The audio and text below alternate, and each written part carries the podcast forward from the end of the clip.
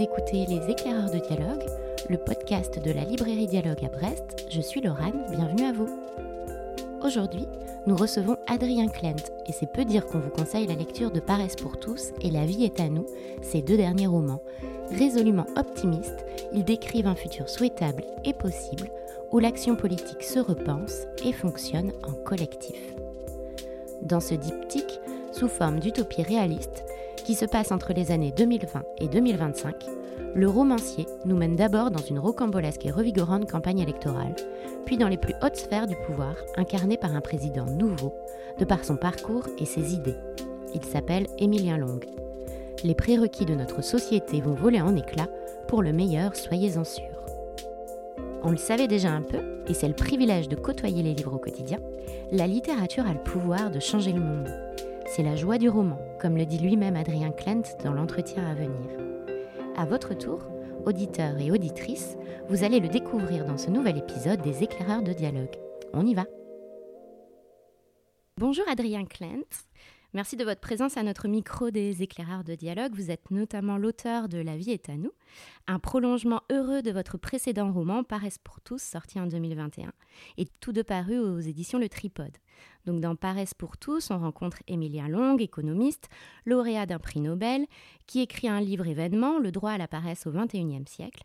Le succès est immédiat, qui le mène à se présenter aux élections présidentielles de 2022 le sujet au cœur de son projet politique, une redéfinition de la place du travail. 15 heures par semaine, 3 heures par jour. Dans La vie est à nous, paf, Émilien Long est président de la République et on entre dans les coulisses de l'exercice du pouvoir. Donc de vous, on peut lire Et qu'advienne le chaos, La grande panne, Parents pour tous, puis aujourd'hui La vie est à nous. C'est votre quatrième roman, sous le nom d'Adrien Klent, un pseudonyme.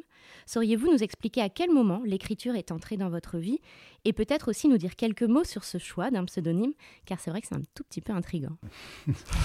l'écriture est entrée dans ma vie euh, très jeune, je pense, quand j'étais adolescent. Euh, j'étais évidemment un immense lecteur.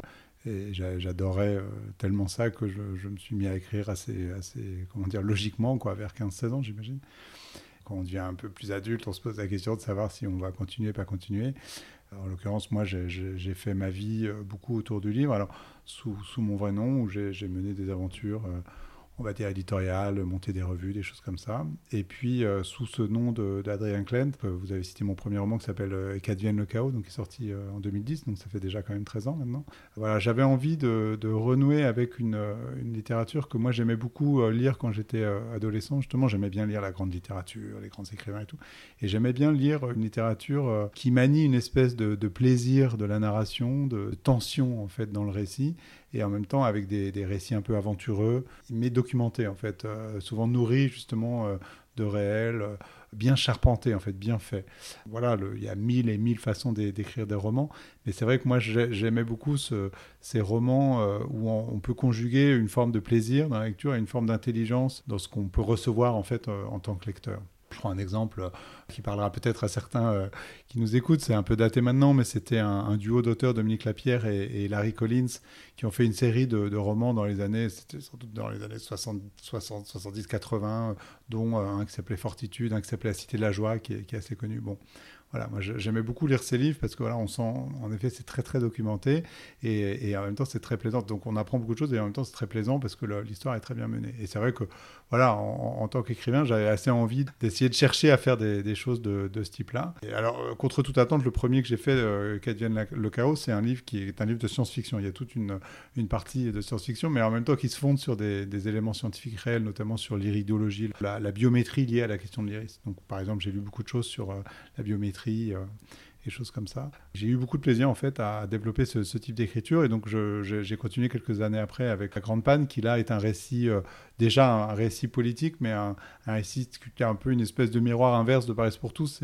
C'est une vision assez pessimiste on va dire de, de ce que c'est que la politique, un peu cynique, un peu, un peu désabusée et en même temps j'ai essayé de rendre assez drôle. Euh, donc on est dans les coulisses d'un gouvernement qui s'exile en fait sur une petite île bretonne, hein, l'île de Saint, parce qu'il y a une grande panne d'électricité, comme son nom l'indique. La France est entièrement, tout le continent, est entièrement privée d'électricité. Le gouvernement s'installe le temps de la, panne sur cette euh, île et donc on est un petit peu dans le, dans les coulisses des prises de décision politiques et en même temps dans le récit de ce que c'est que la vie de la, France, d'une France qui est complètement à l'arrêt. Et donc la chose un peu drôle, c'est qu'évidemment ce livre est sorti en 2016, il y, a, un petit moment, et en fait il a été redécouvert au moment du confinement, parce que même si c'était évidemment pas la même histoire, parce que moi c'était plutôt une, grande panne, et les gens n'étaient pas enfermés chez eux, mais c'est vrai que ça, ça mettait en scène un pays complètement à l'arrêt, et donc voilà, moi j'avais joué sur ce, ce code-là, donc il y avait évidemment quelque chose d'un peu euh, prémonitoire. Et puis ensuite, donc voilà, je suis arrivé à ce, diptyque dont on, va parler maintenant, qui, qui là, une, vraiment porte aussi un projet, on va dire, euh, politique euh, affirmé. Alors justement, quand vous parliez des lectures qui vous ont un peu porté quand vous étiez jeune, il y a un auteur qui écrit ⁇ J'écris pour que le lecteur, quand il referme le livre ou même avant s'il le lâche, en sorte transformé, énergétiquement plus habité, intellectuellement remué, éveillé, énervé peut-être. Et surtout, j'écris pour qu'il ait un peu plus envie de vivre en sortant de mes livres qu'il l'était en y entrant. Donc ce sont les mots d'Alain Damasio. Et je ne sais pas si vous adhérez euh, peu ou prou à ces propos. Si, si, bien sûr, je trouve ça très juste. Euh, D'ailleurs, euh, je trouve que Damasio est un auteur très intéressant, justement, y compris dans, dans l'articulation qu'il mène. Alors c'est très différent de, de, mes livres, et en même temps, il y, a, il y a certainement un substrat commun, on va dire, dans l'envie de, de, remuer les consciences et de, et de faire réfléchir sur le monde. Mais justement, je trouve très intéressant la façon dont lui, il va utiliser plutôt la science-fiction et, et, une démarche, on va dire, un peu euh, de réécriture, en fait, de ce que sont nos sociétés de façon très, très différente. Mais finalement, moi aussi. Par ailleurs, voilà, je, je souscris à tout ce qu'il dit. C'est-à-dire qu'en effet, il y, a, il y a cette envie de justement de pas écrire du, roman juste qui soit de l'ordre du divertissement, parce que dans un sens c'est trop facile, c'est-à-dire qu'en fait euh, divertir les gens, euh, déjà en effet ça me semble relativement facile, disons qu'il suffit d'appliquer un certain nombre de recettes qui sont maintenant assez connues, enfin je veux dire il y a des manuels pour écrire le parfait petit scénario, le parfait petit roman, euh, feel good, etc. Par ailleurs, voilà, le divertissement il est partout. Moi j'ai pas envie de, de, faire du divertissement, mais j'ai envie en revanche de, d'être capable, en tout cas ce que j'ai essayé de faire, d'être capable de, de, raconter une histoire où à la fois en effet on soit un peu pris en tant que lecteur, qu'on soit euh, absorbé par le récit et qu'on ait envie en effet d'aller au bout du livre et en même temps que justement on en ressorte assez transformé à la fois sur soi-même et sur, euh, sur les, questions qu'on se posait, euh, qu'on se posait pas d'ailleurs sur euh, toute une série d'enjeux euh, sociaux et politiques. Dans Paresse pour tous et dans La vie est à nous, vous usez d'un genre littéraire qui pourrait être appelé euh, l'utopie réaliste. Pour vous, l'utopie que vous mettez en scène a-t-elle une portée politique Et est-ce la liberté en tant que romancier qui vous a séduit dans ce genre littéraire? Alors oui, je, dirais justement quand, quand vous avez bien dit justement, moi je qualifie toujours ces livres, les deux d'ailleurs, d'utopie réaliste, c'est-à-dire que je ne veux pas euh, donner le sentiment que c'est une pure utopie, c'est-à-dire qu'en gros c'est dire ah là là, euh, si seulement le monde était comme ça, c'est aussi l'idée de dire bah, essayons de réfléchir à la possibilité que le monde euh, devienne comme ça. Il ne s'agit pas simplement d'imaginer un, un, monde désirable mais dont on sait qu'il n'adviendra jamais, mais, mais aussi de, de, pousser les gens à, à souhaiter justement que, que ce, ce monde advienne un des, modèles de, Paris pour tous, paradoxalement, c'est pas du tout un roman, c'est une bande dessinée qui s'appelle L'an 01, une bande dessinée de GB, qui, est toujours euh, disponible, qui a été réédité à l'association, à la maison de, de bande dessinée indépendante. L'an 01, c'est également un film qui a été fait euh, aussi avec euh, GB au scénario et avec plusieurs réalisateurs, dont, Jacques Doyon à l'époque était tout jeune. L'an 01, c'est l'idée qu'on on repart tout à zéro, on arrête tout en fait. Le slogan de la bande dessinée, c'est on arrête tout, on, on réfléchit, et c'est pas triste. Et en fait, cette remise en question de l'ensemble de la, société, c'est quelque chose qu'il a aussi essaye, enfin chez, chez GB, il essaye d'être très euh, concret. Qu'est-ce que ça veut dire? On arrête, on arrête les machines, euh, le temps de réfléchir, puis après il faudra peut-être en redémarrer certaines parce qu'on en aura besoin. Euh, on jette les clés euh, parce qu'on arrête, on veut euh, sortir de cet enfermement dans lequel on est, donc on arrête de fermer nos portes à clés, etc. Il y a plein de choses comme ça qui sont, euh, qui sont posées. C'est même pas euh, linéaire, hein, c'est des, des, planches en fait. C est, ça en, en épisodes dans différentes revues de, de bande dessinée politique des, des, années 70 au tout début des années 70. Moi, j'ai toujours trouvé que c'était un livre très inspirant, justement parce qu'il avait une dimension utile en fait, pas simplement un autre monde est possible, mais, euh, mais il est très loin de nous. Non, en fait, euh, et dans la bande dessinée, dans le film, il met en scène des gens comme nous, comme, qui nous ressemblent, en fait, euh, notre, monde. Et puis, en fait, tout d'un coup, euh, justement, ils ont fait ce choix radical de, se décaler et, et de, rentrer dans quelque chose de, complètement neuf. Et c'est vrai que, du coup, le, projet euh, à l'origine de Paris pour tous, donc c'est un projet qu'on qu a au début développé à deux avec Alessandra Caretti, on s'est dit qu'on ça serait vachement intéressant en fait de se poser une question aujourd'hui de ce que serait qu'une utopie d'aujourd'hui. On, on, était là, on se disait, mais finalement, c'est quoi l'utopie aujourd'hui? En pensant à l'an 0, on se dit, mais en fait, par rapport à l'an 0, qu'est-ce qui serait aujourd'hui le, le cœur, on va dire, qu'est-ce qui serait le cœur d'une réflexion sur euh, on change tout? Et en effet, on s'est dit, mais finalement, c'est vraiment le travail, en fait, c'est le travail qui est au cœur de nos vies, qui occupe énormément de temps, en fait, et si on se réinterrogeait sur la question du temps. Pourquoi je dis on se réinterrogeait? Parce qu'en fait, en réalité, ça fait très très longtemps qu'on interroge le fait qu'on travaille beaucoup, on travaille trop. Et donc, euh, en effet, on avait cette idée de départ de se dire, bah, finalement, on pourrait faire une bande dessinée qui serait, euh, euh, non pas du tout le l'an 01, mais qui serait une, une remise au goût du jour du droit à la paresse de, de, de, Paul Lafargue. Et, donc, on a suivi, donc là, je reste juste sur la question de la, forme, on reviendra sur le fond après, mais on a, on a suivi tout un un, fil comme ça à, essayer d'imaginer, donc à, réfléchir à un économiste qui allait porter cette thématique et qui pourrait ensuite la, la, porter d'un point de vue, on va dire, électoral, après l'avoir porté euh, dans le débat euh, médiatique. Et, euh, et, donc, il se présente à une élection présidentielle, etc. Et donc, on a un petit peu avancé avec l'idée d'écrire un scénario de bande dessinée. Et puis, en fait, on s'est rendu compte qu'il y avait tellement de matériaux, finalement, justement théoriques, sur cet enjeu-là, qu'on s'est dit qu'on n'aurait pas assez de place dans une bande dessinée pour développer tout ce qu'on voulait développer. Donc Alessandra m'a dit, bah, écoute, prends le sujet et, fais-en un roman, parce que là, euh, tu auras la place euh, pour, pour, tout écrire. Donc du coup, j'ai repris mon, mon dire mon bâton de pèlerin, mais plutôt mon, stylo de, romancier ou mon, clavier, puisque j'écris à l'ordinateur.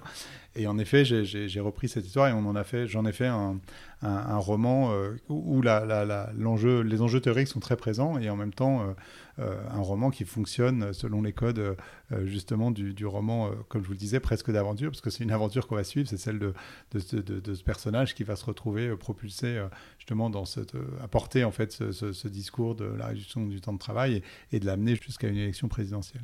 Et donc en effet, la façon dont ce livre traite la question de l'utopie, c'est dire voilà, je, veux être hyper carré et rigoureux moi dans ma façon de poser les enjeux, que ce soit économique, sociaux, etc. Et donc en fait, le livre est très très documenté pour cette raison, parce que justement, je ne veux pas, peut-être qu'on a souffert, on, pas on a souffert, mais on a vu passer devant nous pour, euh, pour les gens qui ont, qui ont comme moi, euh, qui approchent de la cinquantaine. On a vu quand même beaucoup d'utopies euh, un peu fumeuses, on va dire, un peu, voilà, beaucoup de belles, belles paroles, mais pas forcément de, choses très concrètes derrière. Et moi aussi, par tempérament, je pense, je suis un garçon assez rigoureux, donc je, trouve assez intéressant de rendre l'utopie rigoureuse et donc euh, de, chercher à comment la, nourrir de façon à ce que le lecteur se dise mais oui en fait il y a quelque chose de vrai et c'est pas simplement un fantasme, c'est pas simplement un rêve, c'est pas simplement un, encore une fois un futur désirable en fait, c'est un futur proche si ensemble collectivement on se met à porter ce, ce discours-là. Alors vous évoquiez justement ce, double mouvement dans votre roman parce que vos récits, on les lit à la fois par appétit réel de suivre les aventures de vos personnages, parce qu'ils résonnent aussi avec la société actuelle, et aussi parce que donc vos récits sont étayés par des théories euh, sur le travail, l'écologie, la surconsommation, le numérique. La galerie de personnages qui entoure euh, Émilien Long porte ces sujets vraiment en experte et en expert.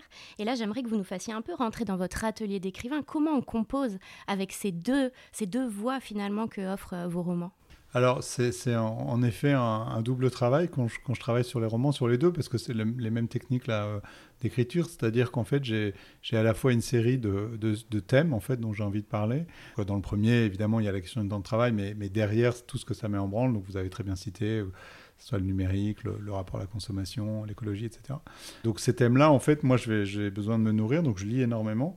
Euh, je raisonne presque comme un, comme un candidat, justement, quand, quand j'écris Paris pour tous, c'est-à-dire que je, c'est comme si j'avais un programme électoral et que je devais, alors, euh, euh, tout seul, puisque moi, je n'ai pas cette équipe d'experts, mais en fait, j'ai plus de temps aussi.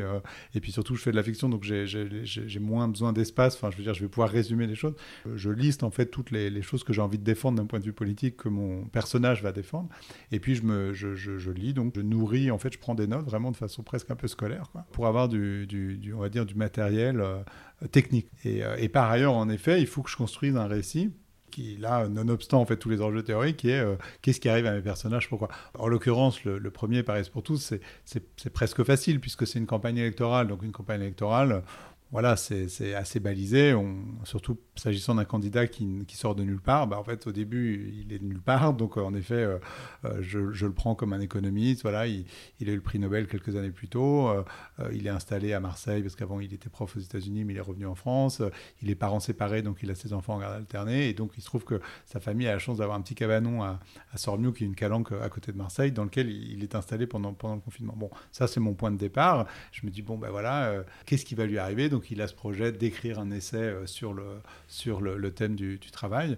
Et puis en fait, euh, cet essai va, va avoir un, gros euh, succès médiatique. Ce livre va marcher en fait, et donc du coup, il va lancer cette thématique de la presse. Et puis ensuite, ben, il va être poussé donc par qui il va être poussé Donc il faut qu'il ait un entourage. Donc j'imagine qu'il a une grande sœur, il a, il a évidemment une éditrice puisqu'il est, il est essayiste, il a un vieux pote et tout ça. Bon, et, tous ensemble, en fait, ce, ce, groupe va le pousser. Et puis ensuite, je me dis bon bah il faut qu'il donc il, ait une, une, équipe.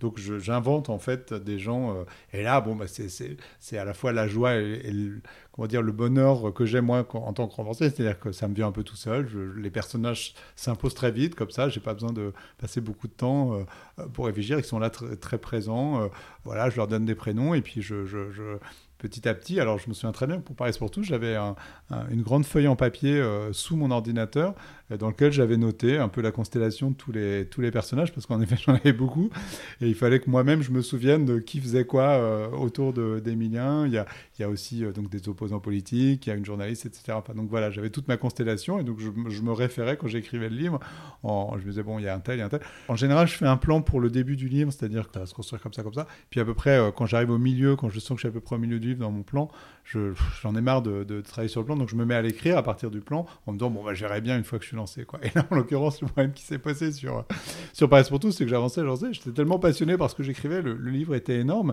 Et donc, comme, je vous disais, je, suivais le fil de la campagne électorale, mais qui durait deux ans. Donc, euh, parce que le, livre commence au moment du premier confinement au printemps 2020 et on va jusqu'au printemps 2022, élection présidentielle.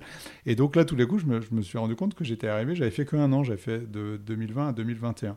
Et euh, je me suis dit, mais le livre, il est énorme. Et j'ai fait que la moitié, quoi. Donc je me suis dit, non, il faut que je trouve un truc. Et donc là, il y a, là encore, c'est la joie du roman, c'est-à-dire qu'on fait un peu ce qu'on veut. Je me dis, ah bah, je vais faire une ellipse d'un an. Boum On est un an après. Et donc, euh, la campagne a continué pendant un an. Je vais vous la résumer en quelques pages. Et en fait, ça tombe bien parce que maintenant, c'est bientôt l'élection. Bon, voilà. Donc, c'est pour vous dire le côté à la fois pas sérieux et en même temps très malléable, en fait. Parce qu'un roman, c'est un organisme souple, vivant. On fait un peu ce qu'on veut. voilà, du moment qu'on respecte justement le lecteur et, l'histoire, en fait, bah, tout, tout, se met à peu près bien en place. C'est vrai que j'ai ce double mouvement, mais qui généralement se, nourrit en, cours de route. Pour, euh, pour La vie est à nous, c'est pareil, j'avais donc d'autres thématiques. Il y a la, question de l'internationalisation, il y a la question d'une du, réforme constitutionnelle. Donc là, bah, en effet, je lis, euh, je, lis les, comptes rendus des Assemblées générales de l'ONU, je lis euh, les, des, textes de constitutionnalistes. Donc c'est vrai que voilà, je, passe quand même beaucoup de temps et je pense que ça se sent dans le roman parce que, parce que je, digère quelque chose et j'essaie de, de le rendre au lecteur. Et après, voilà, il faut trouver des astuces euh, narratives. Alors, pour, pour, pour, intégrer ce, contenu dans le dans Paresse, j'ai carrément mis des bouts en fait de l'essai qu'avait écrit euh, Émilien, euh, qui sont des petits morceaux au milieu du roman, ce qui permet au lecteur de rentrer justement dans, dans, la, dans la théorie pure. Et en même temps, du coup, ça, ça, permet de, ensuite, quand on ferme ce chapitre-là, bah, de, de, de, comprendre voilà, ce que Emilien a écrit, pourquoi est-ce que les gens le commentent, etc. Et, et dans le deuxième, j'ai fait un peu différent parce que je voulais pas, je voulais pas refaire le, le coût du livre dans le livre. Donc, euh, donc, en effet, il faut trouver des astuces narratives avec des personnages qui commandent des choses, expliquent des choses, pour que le lecteur se, se sente, euh, encore une fois, nourri, on va dire, euh, de théorie. et, mais ça, revient à ce que je vous disais tout à l'heure sur le côté utopie réaliste, c'est-à-dire qu'en effet, pour moi, c'est très important que le lecteur se sente, comment dire, en confiance quelque part dans, sa lecture, c'est-à-dire qu'il sente que j'ai travaillé sérieusement pour lui faire lire, en fait, toutes les idées que, je propose. Et donc, en effet, je, pense que euh, il il y, a, y, a une croyance plus forte possible pour le lecteur justement dans le projet que je porte si, si euh, c'est nourri D'abord parce que je suis loin d'être le seul à le porter, parce que justement, voilà, euh, le fait de commenter, d'ailleurs je mets aussi à la fin des deux livres, je mets beaucoup de références bibliographiques pour dire, que il y a plein d'autres livres, et, c'est important de, savoir qu'en fait, toutes ces thématiques, bah, je ne suis pas tout seul à les avoir inventées, au contraire, on est nombreux à les, à les partager, et, et, c'est vrai que je pense que la particularité de mes livres, c'est que je le réintroduis dans le roman, au lieu de faire un énième essai, on va dire, sur euh, ces sujets-là. Et preuve peut-être s'il le fallait que, que pour vous, roman n'est pas mensonge, c'est euh, le, personnage d'Emilien Long, qui pour moi dans la vie est à nous, est particulièrement humain dans, dans, le sens où il est en proie au doute, au questionnement. Donc rappelons que dans Paroisse pour tous, il portait l'idée de repenser la place du travail. Dans la vie est à nous, il souhaite un peu euh, bah, repenser la place euh, du souverain élu, de l'homme providentiel. Et donc on sent qu'il est vraiment en questionnement constant tout au long du roman. Et je voulais vous demander si ces nuances, ces contradictions, ça vous a semblé important de les mettre en scène et aussi pour répondre peut-être à cette histoire de, réalité et de, véracité. Oui, ouais, ouais, tout à fait. En fait, c'était déjà ça dans le premier. On, s'en rend moins compte ou peut-être que on a un peu oublié, mais dans Paresse pour tous, euh, il passait son temps lui-même à se dire mais pourquoi je me suis embarqué là-dedans, qu'est-ce que je fais là, mais je ne suis pas un homme politique. Du coup, quand parfois il, subissait la violence justement des autres, il disait mais enfin c'est vraiment euh, hyper dur de une campagne électorale, on s'en prend plein la gueule. Pourquoi est-ce que je fais ça euh, D'autant qu'au début il pense que ça va servir à rien, il, ne pense pas que ça, va aller loin. Donc plusieurs fois il a, envie d'arrêter. Dans le deuxième, bah, en effet euh, c'est très différent parce que là pour le coup il est vraiment dans une position de, monarque et donc il est travaillé par cette angoisse de se faire bouffer en fait par, par cette place de président qui a quelque chose de, de, terrifiant, euh, y compris malgré lui. C'est-à-dire qu'en fait, il se retrouve justement propulsé à tout en haut d'une espèce de pyramide que, que lui essaye de, de, récuser. Donc, par exemple, il va se forcer à toujours dire nous plutôt que je pour, pour essayer justement de ne pas personnaliser le pouvoir. Et il refuse parce qu'il y a un chef à l'Élysée, donc il refuse qu'on fasse des repas juste pour lui, mais simplement qu'il y ait une cantine comme, comme dans n'importe quelle grande entreprise où tout le monde va venir manger la même chose, etc.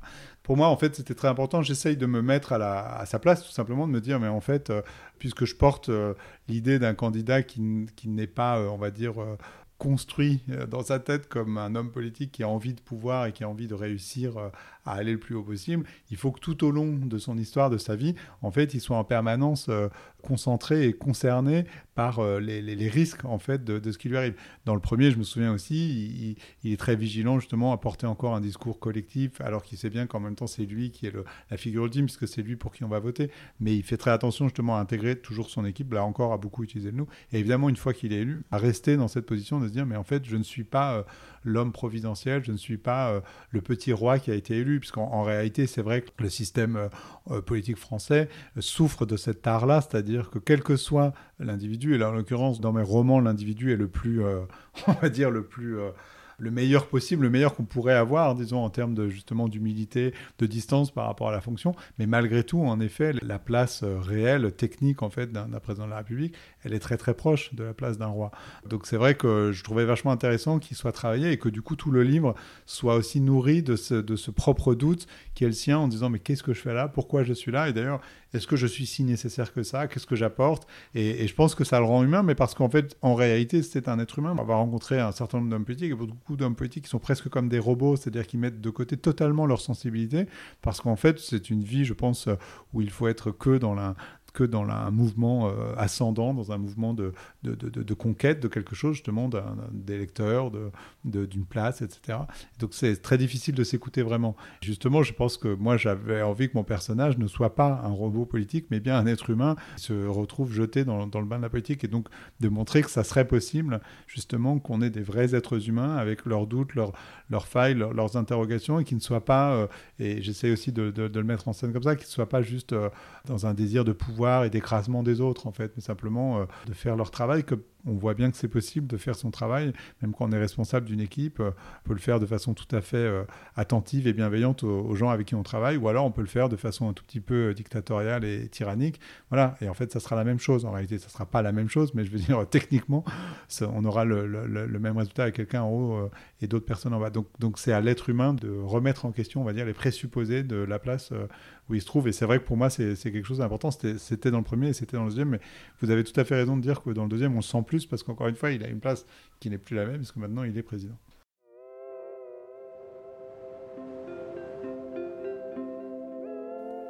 Adrien Klent, dans La vie est à nous, écrit Charles de Gaulle et l'auteur de la Constitution Michel Debré avait néanmoins prévu un espace de discussion, supposant que le référendum serait un outil de dialogue direct avec le peuple français. Qu'est-ce que vous pensez de ceci, de cela, etc. Malheureusement, le même Charles de Gaulle avait, en 1969, brutalement transformé le sens du référendum. Si le peuple français dit non à un projet présidentiel, alors cela veut dire que le président est rejeté. et dès lors il doit démissionner.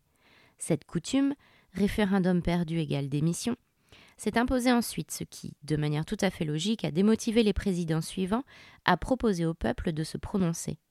Je ne vais pas jouer ma place sur la question de l'interdiction de la chasse le dimanche. Or, c'est idiot. Le président devrait pouvoir demander son avis au peuple sur n'importe quel sujet sans que le reste de sa politique soit impacté par la réponse donnée lors du référendum. Et symétriquement, évidemment, le fameux référendum d'initiative populaire, question posée par le peuple pour le peuple, devrait pouvoir s'exercer sans, là encore, que nécessairement la place du président soit en jeu.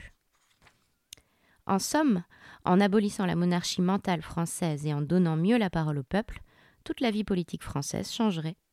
On n'aurait plus des responsables politiques aux égaux gonflés du désir d'arriver au pouvoir, plus de commentaires journalistiques ou citoyens centrés sur les gens plutôt que sur les idées, plus de parades autocentrées, plus de névroses mégalomaniaques. On pourrait retrouver l'idée que la politique, c'est de la réflexion et de l'action. Dans ces quelques phrases, Adrien Klent explique comment le concept même de référendum dispositif électoral qui permet aux personnes qui dirigent d'interroger de manière directe le peuple, a été dévoyé jusqu'au point où les élus et le président de la République en particulier refusent de l'utiliser. Je lui ai alors demandé s'il souhaitait dans son diptyque redorer l'image de l'action politique, faire que l'on y croit un peu plus quoi. On l'écoute dans les deux livres, mon but, c'est de réenchanter euh, non pas la politique comme, comme on la connaît, mais la notion même de politique, c'est-à-dire euh, cette idée qu'on est une cité, en fait, euh, nous tous, et qu'on dialogue les uns avec les autres, et qu'on doit réfléchir ensemble, et on doit produire ensemble des idées. C'est vrai que c'est quelque chose qui, qui voilà, qui s'est un tout petit peu perdu pour, pour mille et, une raisons, et dont une raison importante, c'est justement ce principe de la démocratie représentative, où en gros, on, remet en fait les, idées en jeu tous les cinq ans. Il y a une offre qui est très limitée, hein, il faut quand même le dire, une offre d'idées euh, qui va s'incarner chez un certain nombre de candidats. Puis en fait, en réalité, euh, euh, ça va se resserrer tellement qu'à la fin, on n'aura même plus vraiment l'impression qu'on choisit quelque chose, mais plutôt qu'on éventuellement on vote pour ne pas pour ne pas avoir ce qu'on ne voudrait pas, ce qui est quand même un tout petit peu dommage. Donc on ne pourra pas juste par une décision, euh, comment dire, un tout petit peu violente, dire, bah voilà, il faut être absolument pour, absolument contre. Ce qu'il faut, c'est créer justement un dialogue. Je cite dans euh, La vie est à nous euh, une phrase très belle de, Bruno Latour qui disait, mais en fait, il faut arriver à faire dialoguer une végane avec un chasseur. En fait, oui, c'est ça dont on a besoin. En fait, c'est d'accepter qu'on est différents les uns des autres, on n'est pas euh, monolithique, euh, on n'a pas une seule vision très simple à porter. En revanche, on veut se sentir tous ensemble embarqués dans un projet commun. Enfin, on veut, on voudrait, en tout cas moi je voudrais, qui est la possibilité d'un voilà projet commun dans lequel en effet on va pas forcément être d'accord avec tout, mais en revanche on aura la possibilité de parler de tout et de et de réfléchir à tout. Et c'est vrai que dans ces deux livres, je, mets, je pense vraiment cette question de, de la réflexion commune et de, l'idée qu'en fait la société c'est autre chose que simplement d'un côté des citoyens et de l'autre côté des, décideurs. Quoi. En fait, ça c'est pas possible. On voit bien que ça, c'est épuisant. Voilà, ça, n'aboutit qu'à un sentiment de frustration pour, euh, pour le peuple qui finit par euh, du coup euh, manifester sa mauvaise humeur dans des conditions de, de tension, voilà, qui de toute façon ne sont pas très productives d'un point de vue d'intelligence collective. Donc il faut qu'on trouve d'autres façons de faire. Et c'est vrai que voilà, moi, alors je suis romancier, je suis pas homme politique, donc, donc par le biais du roman, j'essaye de, poser et de porter euh, la possibilité d'une réflexion et, d'une autre façon aussi d'envisager les choses. Parce que je pense qu'on se ferme parfois, on se dit ah non, ça c'est pas possible, ainsi de suite. Et donc on, renonce à beaucoup de choses. Et justement, par le biais de romans, on peut rouvrir en fait des portes. Dans Paris pour tous, dès les premières pages, Emilien Long se questionne sur sa place dans la société. Quelle était-elle? Quelle forme devait-elle prendre? Où est-on plus utile? Au fond, au fil de la vie est à nous, il ne se défait pas de ce questionnement à travers ce personnage, est-ce plus généralement une question que vous souhaitiez que nous, lecteurs et lectrices, on se pose Et avez-vous trouvé une place, vous, qui vous paraît juste, en écrivant des livres notamment? Alors, je, pense qu'en effet, c'est une question euh, que j'ai envie euh, de poser. J'ai toujours, je pense d'ailleurs, posé aux gens, avant même d'écrire des livres, euh, toujours dit aux gens, mais qu'est-ce que tu veux vraiment? Qu'est-ce que tu souhaites vraiment? Et je pense que c'est important parfois de, de casser les murs un peu, euh, comment dire, transparent, mais parfois très épais, qu'on s'est bâti tout seul, en fait, un peu malgré soi, au cours de la vie, ou même très tôt, trop tôt, etc. Donc c'est vrai que ça a toujours été une thématique centrale chez moi, que j'ai abordée de mille et mille façons, et là, euh, de cette façon-là. Sur moi, euh, y c'est un peu plus compliqué. Je ne sais pas, c'est Je me pose toujours la question. Je, pense que ces livres, en effet, ont, disons que c'était la première fois que j'avais un livre qui avait un tel écho, que je sentais que les lecteurs, euh, voilà, il se passait quelque chose d'important pour eux et tout ça. Donc en effet, à ce moment-là, on se dit, bah oui, en fait, il y a quand même une utilité euh, à ça, et, donc ça valait le coup, et donc c'est chouette, et donc j'ai trouvé cette place-là. Maintenant, euh, par exemple, justement, j'ai souvent fait des rencontres comme ça, où à la fin, les gens me disent, mais en fait, pourquoi vous ne portez pas ce discours politiquement, et ainsi de suite? Alors parfois, je m'interroge, je me dis, mais est-ce que je devrais porter ce discours politiquement au-delà d'un livre Je me dis, mais non, je suis quand même un écrivain, je ne suis, pas, suis pas capable justement, comme Emilien, de, sacrifier tout pour, euh, pour porter ce projet. Mais est-ce que je devrais et tout ça? Donc la question reste ouverte.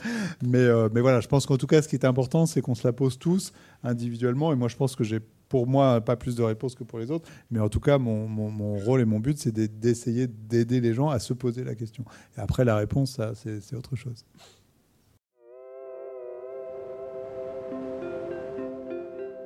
Trois conseils de lecture maintenant qui prônent l'optimisme c'est bien tout ce dont on a besoin. Vous ne pensez pas? Adrien Klent lui-même revient sur l'an 01 de GB, la BD qui a été à l'origine de Paresse pour tous et La vie est à nous. En fait, euh, je me souviens que dans la, préface de, de, l'an 01, il y a le, c'est Jean-Christophe Menu qui à l'époque est le responsable éditorial de l'association. Quand je dis à l'époque, c'est qu'il a été réédité en 2001 pour faire un petit clin d'œil sur l'an 01. Ça fait maintenant 22 euh, ans. Euh, et, il, dit, euh, il dit il y a dans, dans l'an 01, il y a tout ce qui manque aux révolutions en général, à savoir de l'humour et de la poésie. Et, je trouve ça très juste, en fait. le, livre de GB, c'est un livre qui arrive à être un livre à la fois politique, mais dans lequel il y a de l'humour et de la poésie. Et c'est tellement rare, en fait, qu'il y ait ces trois éléments que pour moi, c'est un peu miraculeux. Donc, donc c'est vrai que c'est vraiment un livre que, que j'ai envie de, de, de, faire connaître. Il y, a, il y a quelque chose de, particulièrement incroyable d'être capable de, faire réfléchir en faisant à la fois rire et en, et en, et en mettant un peu de beauté quoi, dans, dans, le, dans les pages. Et c'est vrai que voilà, c'est un livre dont je pense qu'il faudrait vraiment qu'il soit dans toutes les bibliothèques. En tout cas, tous les gens qui ont, qui ont aimé Paris pour tous doivent lire Lanzerin parce que je pense que ils verront vraiment le, lien et, la façon dont, tout ça se répond. Et, voilà, c'est cette idée que on peut, euh, on peut se projeter dans un monde qui sera euh, meilleur que le nôtre. Je pense que c'est quelque chose d'important. Là, on est dans, un, dans une période euh, un peu difficile, voilà, un peu sombre, un peu, un peu pessimiste en fait depuis, depuis un certain temps. je crois que c'est important justement de garder espoir. Et c'est vrai que les livres, en général, nous permettent euh, pas tous évidemment, mais certains nous permettent de, garder espoir dans l'idée que les choses pourraient aller dans le bon sens et non pas dans le mauvais sens. Donc euh, voilà, l'an 01, euh, pour moi ça a été fondateur et donc je pense que ça l'est encore maintenant et, que ça le sera toujours tant qu'on n'aura pas enfin fait ce fameux pas de côté qui, réclame pour, pour essayer de, réfléchir plus intelligemment que ce qu'on fait dans cette course effrénée qui est, qui est notre vie actuelle. Pour Jean, Libraire fraîchement arrivé à la librairie Dialogue, l'optimisme jaillit quand il replonge dans l'innocence joyeuse de l'enfance grâce à la lecture de l'iconique BD Calvin et Hobbes de Bill Watterson.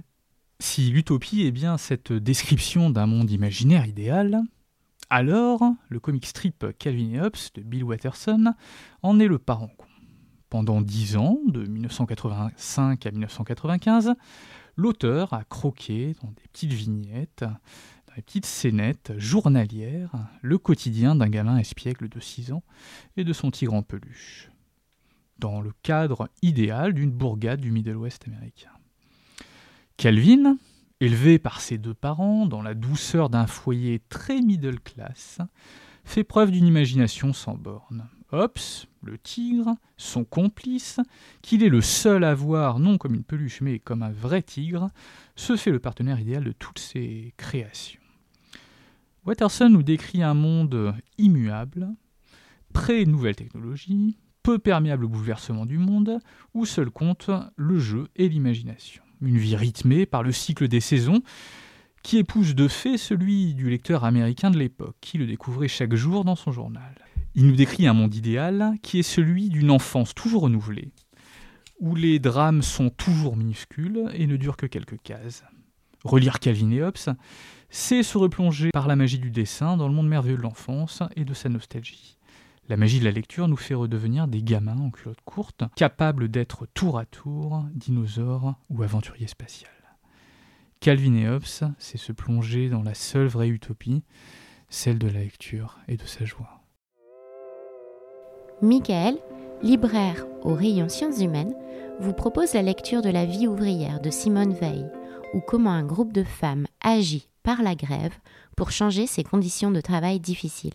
Je vais vous parler de Simone Veil, Simone Veil, la philosophe, et euh, surtout d'un livre en particulier qui s'appelle La condition ouvrière, puisque euh, cette philosophe euh, mystique, un peu illuminée même, mais tellement engagée, tellement impressionnante par, son engagement et son, implication dans, tout ce qu'elle fait, décide d'aller à l'usine, non pas pour parler des ouvrières, mais pour être ouvrière elle-même et découvrir ce que c'est que la vie à l'usine. Et là, elle va découvrir quelque chose d'extraordinaire que sont les, grèves de 1936 et participer avec ces ouvrières aux, grèves de 1936 et elle raconte à quel point c'est une libération, ces grèves, parce qu'on voit ces femmes qui sont dans un lieu de souffrance, d'un lieu de répression, hein, puisque faut pas rêver, en plus à l'époque, euh, en 1936, les femmes sont, sont, encore moins bien traitées que les hommes dans les usines. Et là, on voit ces femmes qui se réapproprient euh, l'outil de travail, qui en font un lieu de vie, de joie. Euh, elle danse, elle s'amuse, elle rit. Simone Veil est, est avec elle.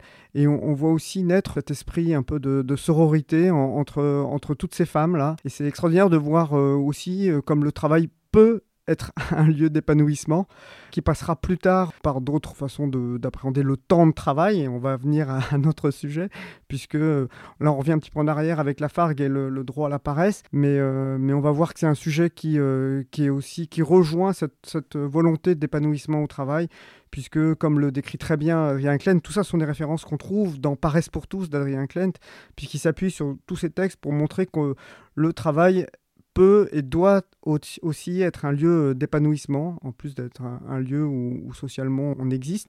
Je crois que c'est important de relire euh, des textes comme celui de, Simone Veil, La condition ouvrière, pour se rendre compte euh, de ce qu'a été la vie de ces femmes et, comment aussi elles peuvent être heureuses dans un lieu de travail.